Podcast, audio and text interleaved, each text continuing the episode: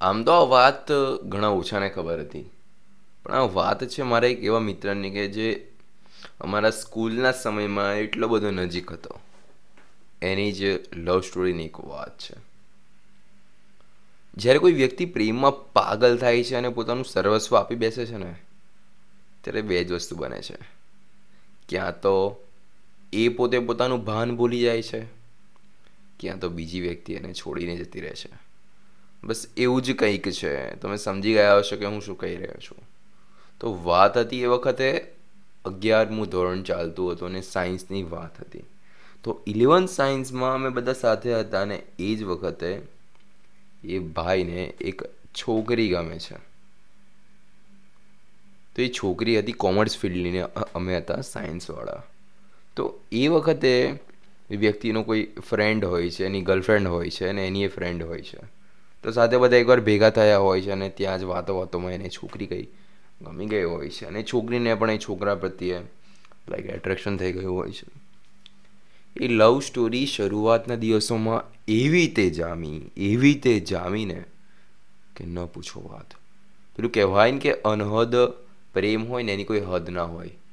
એટલો બધો પ્રેમ, એટલી બધી વાતો, એટલી મુલાકાતો. અને એવું નહીં કે લવ સ્ટોરી ફક્ત એક બે મહિના ચાલી.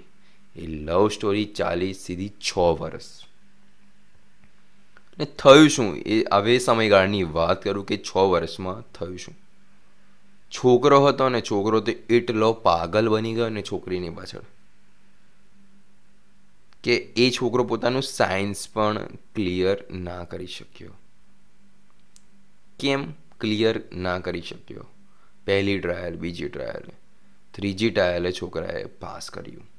છોકરી તો વેરી ટેલેન્ટેડ એનું બેચલર્સ પતવા આવ્યું, એનું માસ્ટર્સ પતવા આવ્યું. એના માસ્ટર્સના પહેલા જ વર્ષમાં એને કોઈ છોકરાઓ સાથે એવો તે રંગ જામ્યો એ છોકરીને કે છોકરાની કદર જ ના થઈ. કોણ જાણે ખબર ને એમાં વાંક છોકરાનો હશે કે છોકરીનો હશે. પણ એ છોકરાએ પોતાના પરિવાર સાથે લડ્યો હતો. પોતાના માતા પિતાનો એકનો એક છોકરો હતો. એના ઘરે પણ ખબર હતી કે એને આ જ છોકરી સાથે લવ મેરેજ કરવા છે, એનો ફેમિલી પણ માની ગયેલું. ખબર નહીં એવો તે શું એ છોકરાના જીવનમાં વળાંક આપ્યો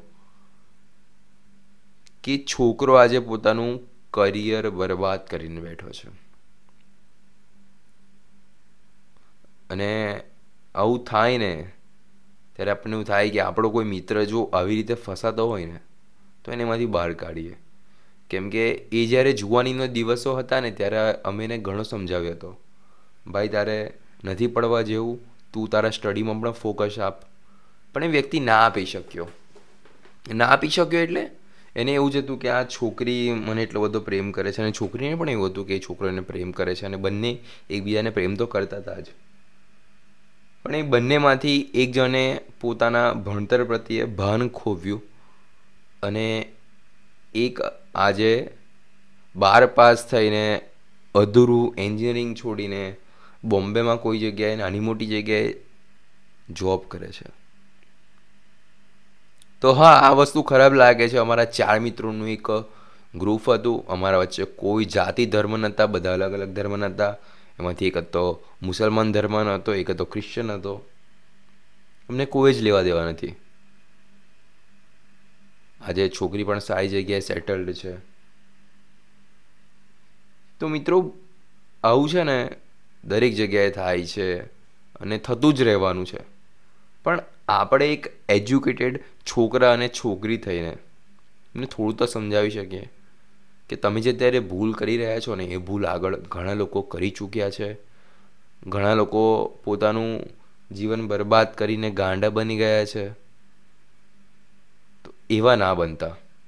તો તમારી આજુબાજુ તમારા કોઈ મિત્ર હોય ને જો આ જ વસ્તુ કરી રહ્યા હોય ને, કોઈ વ્યક્તિની પાછળ પાગલ બનીને એટલો બધો અનહદ પ્રેમ કરવામાં, પોતાનું ભાન ભૂલીને, પોતાના કેરિયરને છોડીને જો લાગેલું હોય ને, એકવાર સમજાવજો. કદાચ એમનું જીવન સુધરી જાય. આજે અમારા જે મિત્રની હાલત થઈ છે તે તમારા મિત્રની ના થાય. એનું ધ્યાન રાખજો. કેમ?